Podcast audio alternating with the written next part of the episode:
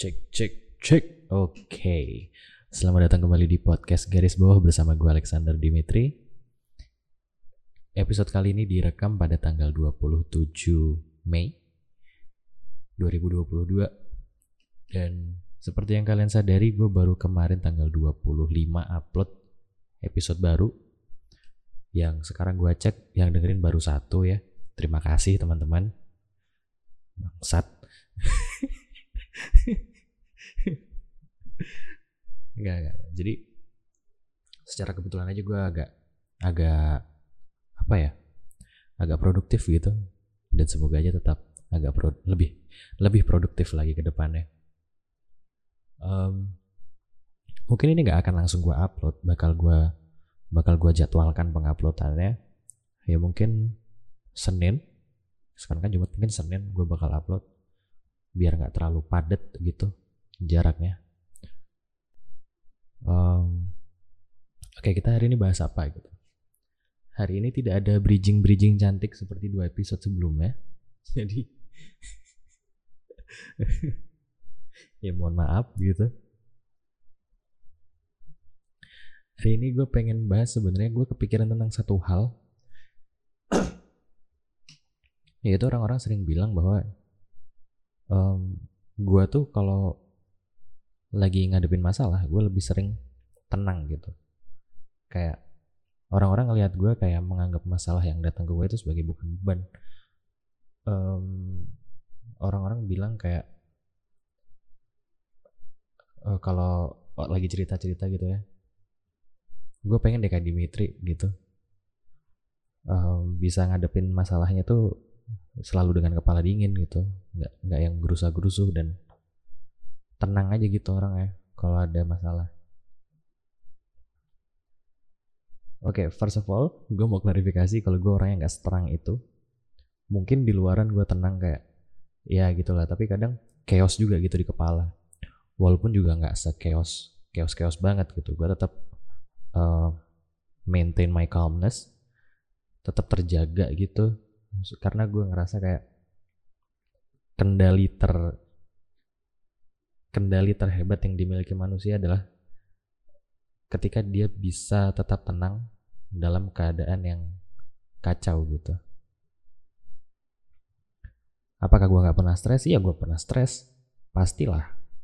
Bukan manusia apa. Tapi terkadang kesalahan yang terjadi sama orang-orang yang dalam tanda kutip iri sama gue itu adalah, kesalahan yang mereka lakukan adalah mereka mengamplifikasi stres mereka sendiri gitu. Jadi mereka udah jelas stres. Mereka lagi ketiban masalah gitu.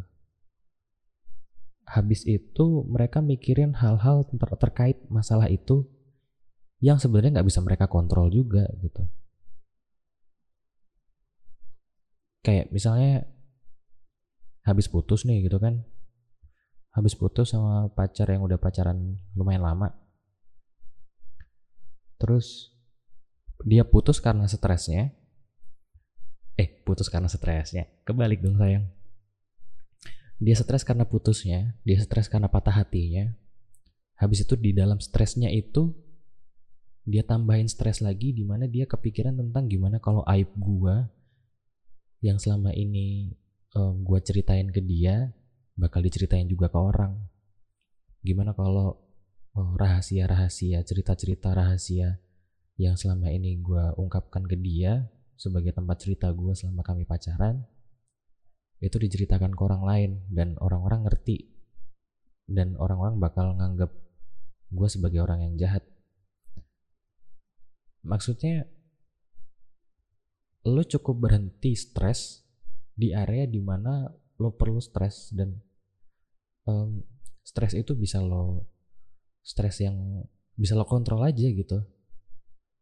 Lo cuma perlu musingin hal yang bisa lo kontrol, kayak oh gue patah hati, gimana caranya ngobatin patah hati gue ini supaya cepat selesai, supaya cepat balik lagi seperti sedia kala, supaya lukanya cepat ketutup gitu, supaya lukanya cepat kering. Bukan malah nambah luka baru dengan memikirkan hal yang sebenarnya outcome-nya juga nggak akan bisa lo kontrol gitu. Karena kan ini menyangkut orang lain. Kalau mantan pacar lo mau cerita tentang aib lo, cerita tentang hal-hal buruk lo ke teman-temannya, apakah lo bisa kontrol itu? Pada akhirnya kan enggak. Kenapa lo pusingin itu? Kalaupun dia nyeritain aib lo, let's say dia nyeritain aib lo ke teman-temannya, kan ada dua kemungkinan yang terjadi. Kemungkinan yang pertama adalah teman-teman yang nggak peduli sama cerita tentang aib lo itu, dan yang kedua teman-temannya akan nganggap si mantan lo ini brengsek. Giliran udah jadi mantan aja nyeritain aibnya, dulu disanjung-sanjung. Kan ada dua kemungkinan itu loh. Ya walaupun kemungkinan satunya adalah hal yang lo stresin itu. Gimana kalau mereka langsung nganggep lo jelek atau apa segala macam. Kan itu bukan tanggung jawab lo juga. Itu bukan, tanggungan itu tuh gak ada di lo gitu loh. Jadi ngapain stres ke arah situ?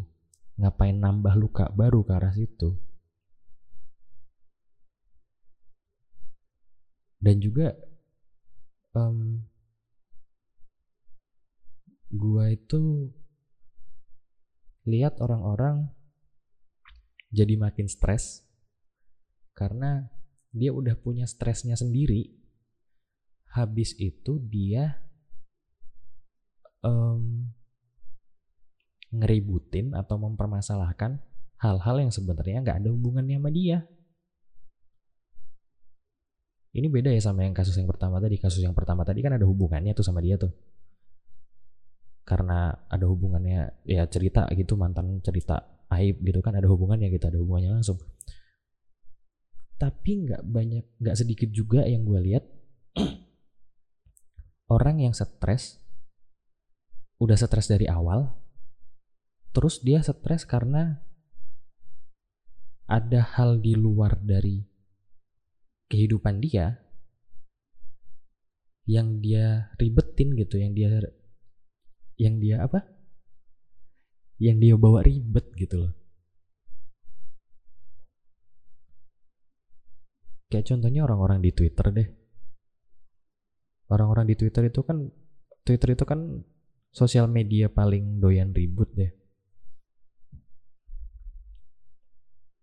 Sosial media paling doyan ribut. Kayak di Twitter itu hal yang sebenarnya nggak perlu diributin aja jadi barang ribut gitu. Kayak kemarin ada orang nih cowok dia nge-tweet tentang apa ya, kriteria istri idamannya gitu.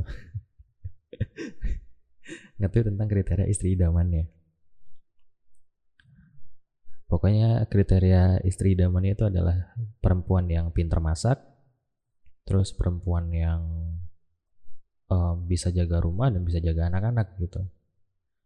Yang menurut gue it's all fine gitu kan. Selama emang dia nemuin cewek yang mau, ya gak masalah gitu. Tapi orang-orang di Twitter ngeributin kayak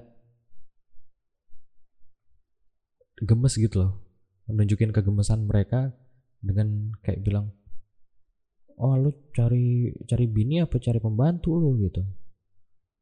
Lu cari bini apa cari babysitter. Lu cari bini apa yang pokoknya kan itu kan sebenarnya nggak perlu diributin ya. Habis itu muncul perdebatan. Ada yang belain, ada yang kontraknya kenceng banget gitu.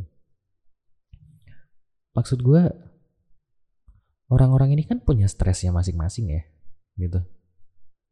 Kenapa nambahin stres mereka sendiri dengan stres yang sebenarnya mereka ributin juga nggak ada hasilnya gitu? Ya kan, maksudnya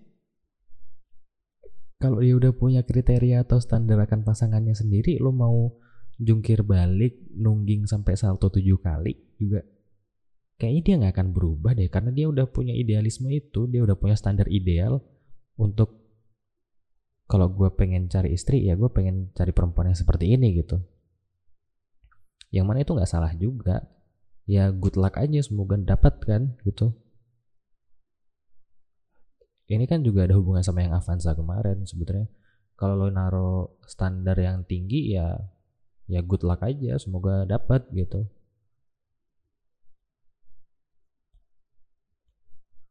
Habis itu pada jadi body shaming gitu kan, karena yang nge-tweet ini gemuk, kulitnya gelap gitu kan, gemuk kulitnya gelap, buntel gitu, jadi disuruh ngaca lah. Kenapa jadi urusan yang ngaca deh? Maksudnya kalau lo ngerasa gini, kalau gue ngerasa ya, ini yang nge-body shamingin si Mas ini dengan bilang ya lo ngaca dong, lo nggak pantas dapat yang kayak gitu. Sebenarnya dia, orang-orang ini sendiri yang punya insecurity bahwa dia nggak pantas untuk dapetin sesuatu yang sesuai sama standarnya mereka gitu. Ngerti nggak sih? Kayak misalnya gue nih orang yang jadi orang itu gitu, terus lihat ada orang yang menurut standar gue jelek nge-tweet tentang standar pasangannya yang sama kayak standar gue nih, gue sendiri udah bawa insecurity gue bahwa gue jelek dan gue nggak pantas dapat perempuan seperti ini gitu. Kok berani-beraninya ini cowok yang lebih jelek daripada gue pasang standar yang sama kayak gue gitu. Jadi dari situlah muncul emosinya gitu. Jadi dari situlah muncul kemarahannya. Sebenarnya kadang gue lihat orang-orang ini bukan marah karena emang apa ya? Karena emang kontennya memicu kemarahan, tapi lebih ke mereka marah karena ingin meluapkan insecurity mereka aja. Insecurity mereka kesenggol, ego mereka kesenggol, naik darah tuh. Jadilah muncul mereka stres yang lain gitu kan.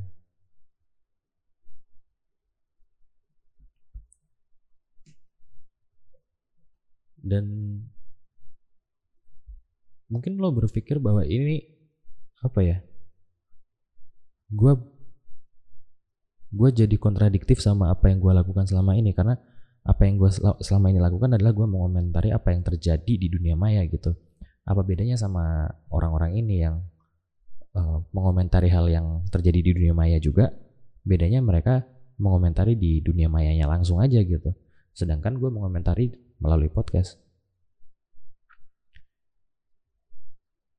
Gini, gue itu tumbuh besar di kalangan yang majemuk. Gue terbiasa banget sama yang namanya perubahan dan perbedaan. Gue dari TK sampai kelas awal kelas 4 SD itu gue di sekolah Katolik, tapi juga sebagaimana di sekolah Katolik juga ada yang beragama Muslim dan beragama Hindu juga. Lalu dari kelas 4 SD itu gue pindah ke sekolah swasta, tapi isinya campuran gitu. Jadi gue ketemu ada yang Muslim, ada yang Hindu, ada yang lain-lain. Jadi di situ ada perubahan dan di situ muncul perbedaan gitu. Terus gue SMP, gue SD itu selalu di swasta yang agak mahalan. Gue nggak tahu, mungkin menurut orang tua gue pendidikan dasar itu yang paling penting, jadi mereka berani bayar mahal untuk pendidikan dasar gue. Jadi gue berangkat dari SD yang cenderung berbiaya mahal, dan tentunya teman-teman gue, lingkungan gue juga anak-anak orang punya duit, dan guru-guru gue juga merasa bahwa murid-muridnya ini bayar mahal untuk duduk di kursi itu, jadi mereka pantas untuk dapat pelayanan dan pendidikan yang terbaik lah yang bisa mereka provide. Lulus dari SD itu, gue masuk ke SMP negeri yang letaknya masuk gang dan di tengah perkampungan gitu. Which is SMP-nya SMP bagus, sekolah bagus.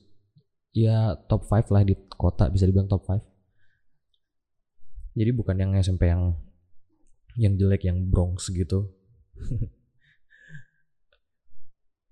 Jadi dari situ gue dapat perubahan lagi, gue dapat perbedaan lagi. Yang mana dari SD yang semuanya teratur, terstruktur dan lain-lain, dan teman-temannya juga punya kelas tersendiri dalam hal nongkrong, ngobrol dan berteman, gue masuk ke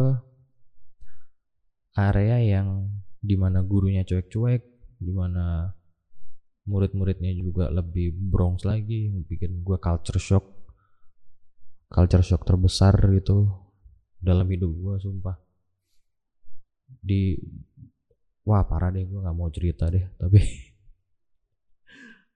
itu culture shock paling parah sih waktu gue pindah ke SMP itu, karena ada hal-hal yang gue pikir kayaknya anak SMP nggak mungkin deh ngelakuin ini, ternyata kejadian di SMP itu.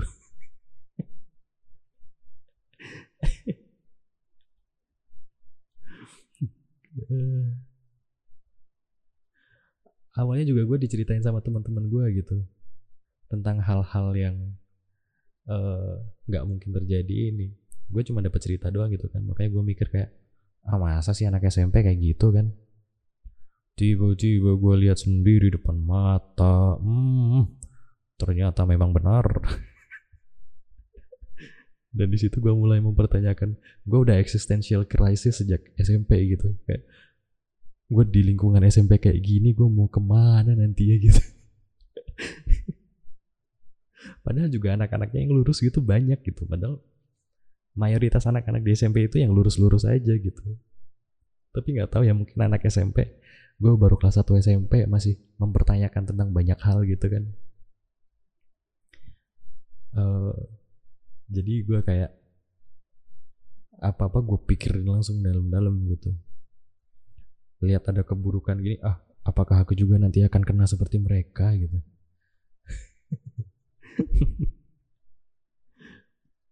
Tapi gue di SMP itu cuma 1 tahun, terus gue langsung pindah lagi ke Jogja. Di Jogja gue juga ketemu sama orang-orang yang berbeda lagi, culture-nya berbeda lagi. Oh ya, yang sebelumnya yang dari kelas 4 SD sampai kelas 1 SMP itu gue di Balikpapan. Lalu gue pindah ke Jogja di SMP kelas 2. Di situ gue ketemu orang-orang yang berbeda lagi, culture yang berbeda lagi, semuanya berubah lagi. Ternyata dalam kurun waktu yang singkat itu, dalam kurun waktu yang kurang dari 5 tahun itu, di Jogja itu anak-anaknya culture-nya udah swift gitu. Jadi walaupun gue juga dulu kecil sampai kelas 4 SD di Jogja, gue balik ke Jogja di kelas 2 SMP itu culture-nya udah jauh banget gitu. Gue ketemu orang-orang baru lagi, culture baru lagi dan segala macam, terjadi perubahan lagi gitu. Habis itu lulus SMP gue SMA di Pekanbaru di Riau. Itu juga dari Jawa masuk ke culture Melayu, Minang, dan Batak yang kental gitu. Gue kan orang Batak ya, tapi begitu karena gue lama di Jawa dan di Kalimantan, gue gak pernah ngerti orang Batak yang beneran itu seperti apa gitu.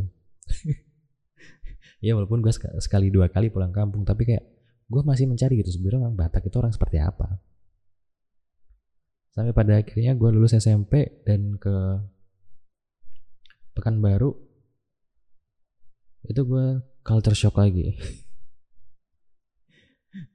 Langsung ada culture kayak apa namanya, ketemu culture Melayu, ketemu culture Minang, ketemu culture Batak gitu. Dan di SMP ini mulai timbul apa ya, gue jadi seorang pemikir gitu, yang merupakan manifestasi dari perjalanan hidup gue dari kecil yang pindah-pindah, ketemu orang banyak. Di situ ternyata bikin gue terbiasa berpikir tentang gimana caranya untuk blending in. Dan ternyata setelah gue turut ke belakang, gue itu selalu bisa blending in tapi tetap jadi diri gue sendiri selama gue berpindah-pindah itu. Sebanyak itu gue berpindah, sebanyak itu juga gue bisa blending in dengan tetap jadi diri gue sendiri. dan gue yang pede-pede aja gitu. Jadi sebenarnya selama ini gue udah terlatih untuk berpikir tentang apa ya, tentang hal baru dan gue pikirin gitu, dan itu nggak pernah jadi beban buat gue.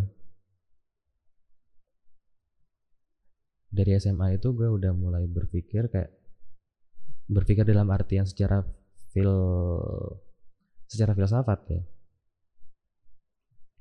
Kayak gue waktu itu udah mulai mempertanyakan tentang hal-hal yang berbau agama, tentang apakah beneran penting tradisi beribadah di rumah ibadah, apakah bener-bener sepenting itu, atau sebenarnya kita juga punya cara lain loh untuk beribadah. Kayak gue dulu mempercayai bahwa di Alkitab itu kan ada banyak sekali perumpamaan Tuhan dan perumpamaan yang pokoknya perumpamaan yang disampaikan oleh Yesus gitu.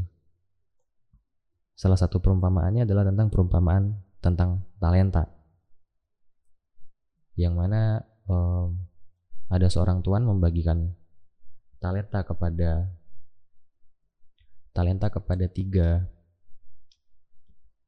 tiga orang bawahannya. Seorang tuan memberikan talenta kepada tiga bawahannya. Yang pertama diberi 10, yang kedua diberi 5, yang ketiga diberi 1. Yang 10 mengembangkan talentanya, bersyukur, lalu talenta itu jadi 20. Gue gak tahu angka pastinya. Yang dikasih 5 bersyukur juga, mengembangkan talentanya, lalu jadi 7. Lalu si yang ketiga yang cuma dapat 1 ini, dia menggerutu, kenapa gue cuma dikasih 1. Lalu talentanya itu dipendam, tidak dikembangkan sampai tuannya kembali dan menagih talenta-talenta itu. Long story short, si tuan kembali dan ingin melihat sampai mana perkembangan talenta yang dia percayakan kepada para bawahannya ini. Yang dapat 10, oh berkembang, oke. Yang dapat 5, oh berkembang, oke. Terus datang yang 1, dia bilang, ini 1 talenta yang kemarin lo kasih, gue cuma dapat 1, mereka dapat banyak. Ya udah, lo kasih gue 1, ya ini udah 1, gue kembalikan. Dari situ si tuan marah dan pokoknya yang tidak mengembangkan talenta ini pada akhirnya dihukum gitu. Mungkin itu bukan ceritanya secara persis ya, cuman gue pengen menceritakan ulang cerita itu. Dari situ gue menganggap bahwa sebenarnya mengembangkan talenta aja udah termasuk ibadah gitu.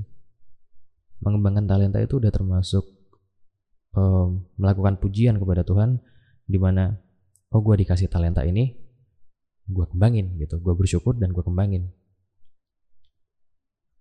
Itu terus gue ngerasa kayak ya lo pergi ke gereja, gue latihan basket, ibadah kita beda. Gue dulu mikirnya gitu. Nah jadi pokoknya itu sebagai contoh aja bahwa gue itu dari dulu emang rajin berpikir yang dalam gitu. Jadi ketika gue mengomentari sesuatu di sosial media, ketika gue memberikan point of view gue di sosial media, itu murni hasil pemikiran gitu. Gue nggak stressing out about it gitu. Nggak yang gue baca sesuatu di sosial media terus gue stres, terus gue pikirin gitu, gue bawa tidur, gue bawa stres sampai berlarut-larut gitu. Gue nggak tipikal yang kayak gitu. Gue cuman berpikir, gue bisa berpikir tanpa kepikiran gitu. Jadi kunci ketenangan gue selama ini adalah dengan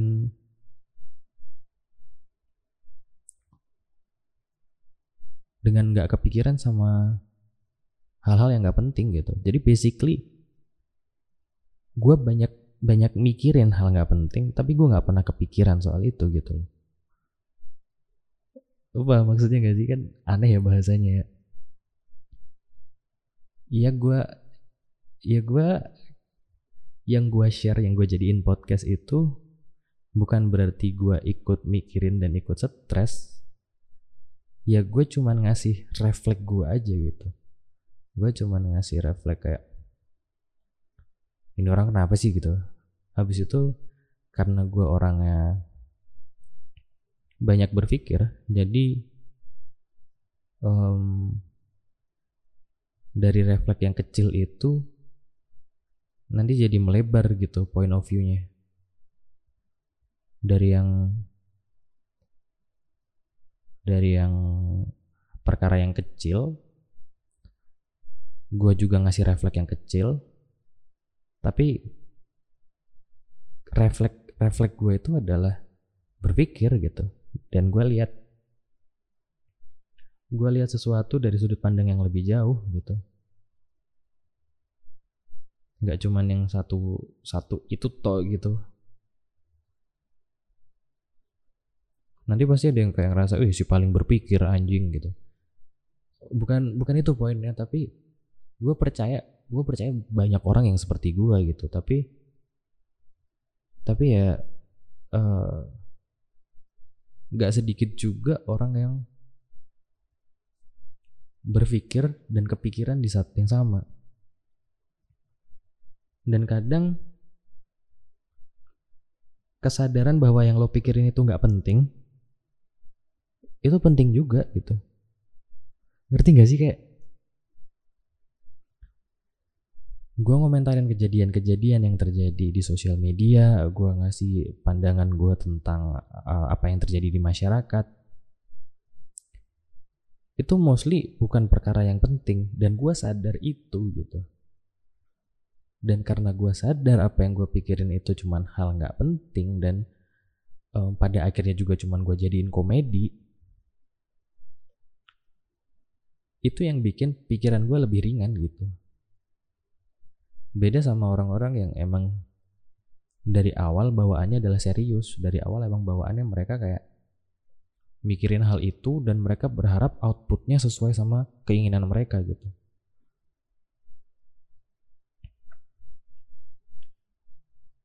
Kayak podcast gue yang soal Avanza kemarin, soal Mbak Avanza kemarin. Di situ gue cuman jelasin kalau gak apa-apa sih Mbak, kayak gitu tuh gak apa-apa. Ya udah kali gitu kan. Tapi gue gak memaksa orang untuk sama gue gitu. Gue gak memaksa orang untuk sama seperti gue. Gue gak memaksa untuk outputnya akan sesuai seperti gue gitu. Ketika gue menyampaikan opini gue gak memaksa orang untuk pada akhirnya luluh lalu berasimilasi dengan opini gue gitu. Enggak, gue gak pengen, gue gak punya tujuan apa-apa kok untuk bikin podcast ini tuh. Gue gak punya tujuan apa-apa. Sharing point of view gue itu gue gak punya tujuan apa-apa, kecuali emang gue lagi bicara in a serious manners ya. Tapi most of the time gue gak pernah ngobrol in a serious manners yang mana gue berharap gue mengubah point of view orang gitu. Jarang banget, gue jarang ngelakuin itu. Hal itu baru gue lakuin ketika ada orang yang curhat sama gue, cerita masalahnya sama gue, dan gue punya point of view sendiri tentang cerita yang dia alami, tentang derita yang dia alami. Gue sampaikan itu dengan tujuan supaya point of view dia berubah nih, supaya dia gak ngerasa terbebani lagi sama masalah ini gitu. Supaya dia nggak yang berlarut-larut dalam masalah ini. Hal ini juga gue ceritain ke temen gue yang menurut gue dia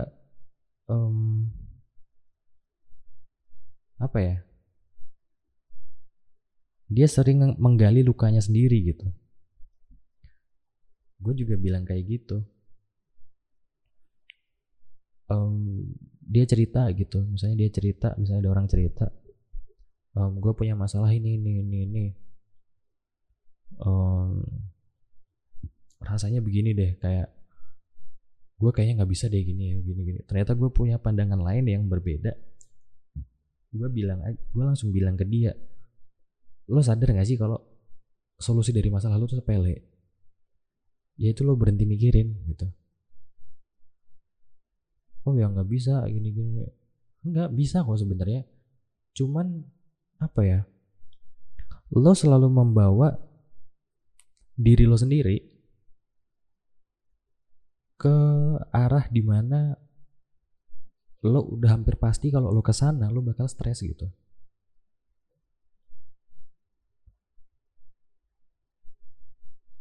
Kan banyak banget orang-orang yang kayak gitu.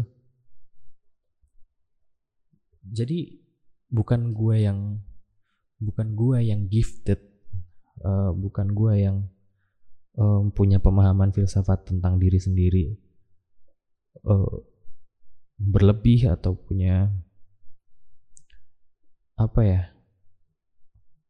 punya ilmu ketenangan yang beda dari orang lain. Enggak sebenarnya, cuman orang-orang belum tahu, belum memahami, dan belum mencoba untuk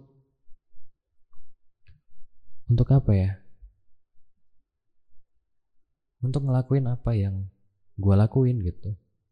Semua orang bisa sebenarnya, cuman ya gue nggak tahu apa yang ada di pikiran mereka untuk nggak mau nyoba gitu. Mungkin juga ada hubungannya dengan masa lalu ya. Gue kan jadi punya pemikiran dan alur logika seperti ini kan juga karena masa lalu gue gitu. Gue tumbuh di tempat-tempat yang berbeda, gue ketemu sama orang-orang yang berbeda juga, gue ketemu sama banyak orang.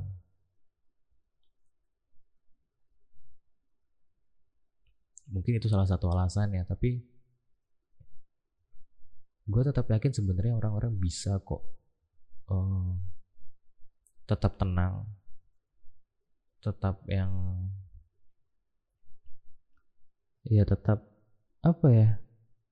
kalau ada masalah ya fokus sama pemecahan masalahnya, nggak usah fokus ke masalah lain apa yang akan terjadi ke belakangnya gitu.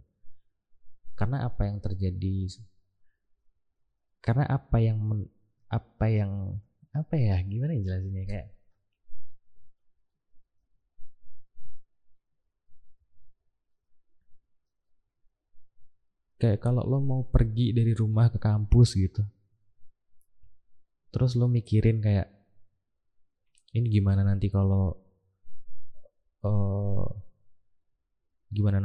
bannya bocor di tengah jalan, gimana nanti kalau ada orang kebut-kebutan terus nabrak gue. Kalau lo mikirin kayak gitu lo nggak akan jalan kemana-mana, yakin gue. Karena apa? Ban bocor di jalan itu nggak bisa lo kontrol. Yang bisa lo kontrol adalah gimana kondisi kendaraan lo, berapa banyak bensin yang lo punya, cukup atau enggak. Ya fokus sama itu aja gitu. Fokus sama masalah utama lo, yaitu masalah utama lo adalah gimana caranya lo bisa dari rumah sampai kampus naik motor itu gitu loh. Itu masalah utamanya. Masalah lain seperti gimana nanti di jalan, masalah lain seperti gimana nanti kalau ada orang kebut-kebutan terus nabrak lo atau gimana-gimana, masalah nanti di jalan bakal macet atau gimana, itu lo pikir nanti ketika beneran ada kejadiannya di depan lo gitu. Jangan karena lo mikirin gimana nanti keadaan di jalan, apakah nanti jalannya macet atau enggak, dan lain-lainnya itu, lo jadi lupa ngecek bensin lo sendiri gitu. Karena bensin ini bisa lo kontrol, tapi lalu lintas nggak bisa lo kontrol. Lo polantas juga bukan, anjing.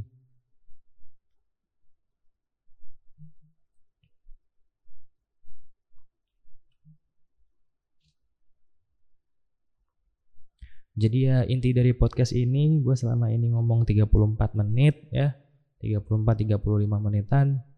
Intinya adalah Kalau mau jadi orang yang tenang, berkepala dingin, dan tetap kalem walaupun masalah banyak menghalang, ngomong apa gua barusan anjing, pokoknya kalau mau jadi orang yang apa, menghadapi masalah dengan kepala dingin, tetap tenang walaupun banyak masalah menerjang, walaupun ada badai di kehidupan, saran saya jadilah stoik ya. Gue sebenarnya pengen bahas tentang stoicism karena gue baru kenal stoicism di akhir-akhir masa kuliah gue, yang which is baru maybe 3-4 tahun gitu. 3-4 tahun gue baru kenal stoicism. Awalnya gue kenal nihilism dulu, baru gue kenal stoicism. Oh ternyata stoicism ini lebih manusiawi untuk dipraktekkan zaman sekarang daripada nihilism, karena nihilism itu terlalu ekstrim gitu. Kok nihilism sih? Bukan nihilism. Nihilism kan punyanya si Nietzsche gitu. Nietzsche buku, nggak tahu gimana cara bacanya. Tapi bukan nihilism, tapi sinistik, pokoknya mazhab sinis gitu. Yang dibawa sama Diogenes, yang udah gue jelasin juga di podcast gue di beberapa episode ke belakang. Yang mana Diogenes ini juga jadi thumbnail gue itu. Thumbnail gue kan ada bapak-bapak di sebelah gentong, nah itu Diogenes. Kalau lo mau tahu tentang lebih lanjut tentang Diogenes, dengerin aja podcast gue tentang filsafat yang mengubah hidup, judulnya kalau nggak salah. Pertama gue kenal itu, terus gue kenal stoicism. Akhirnya gue ngerti ternyata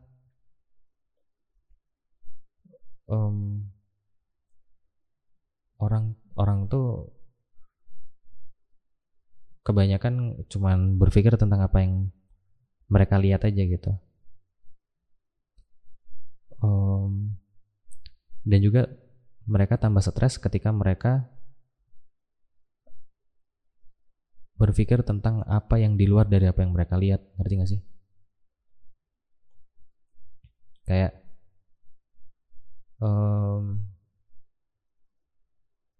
ada satu hal nih,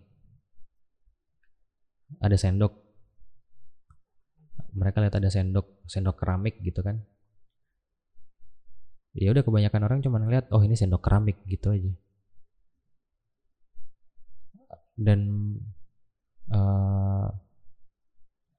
mereka kadang mikirnya yang hal yang di luar daripada sendok keramik ini, misalnya contohnya kayak ini harganya berapa ya gitu, ini apanya apa gitu, pokoknya gitulah. Tapi jarang ada orang yang ngelihat dibalik dari apa yang ada di depan mata mereka.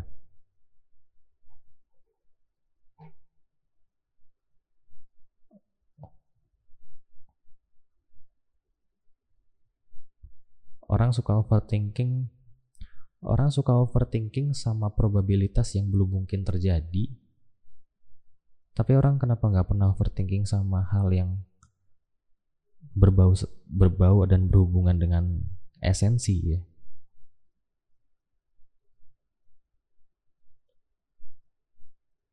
Apa yang terjadi di balik daripada apa yang terjadi gitu.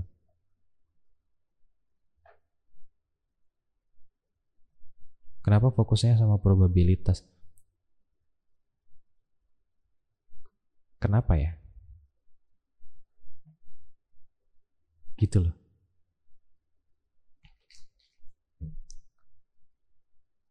Dah, pesan gue mah jangan overthinking. Karena apa yang lo pikirin belum tentu terjadi. Jadi lebih baik lo pikirin apa yang jelas terjadi. Dan gimana supaya apa yang terjadi sekarang itu tetap berjalan sesuai dengan apa yang lo pengen. Dan juga ya tetap berusaha lah.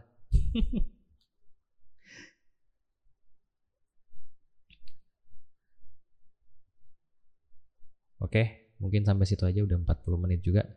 Terima kasih, tetap sehat, tetap semangat, agar kita bisa jalan-jalan dan makan-makan lagi bersama saya, Jeremy Teti, dan inilah Hitam Putih.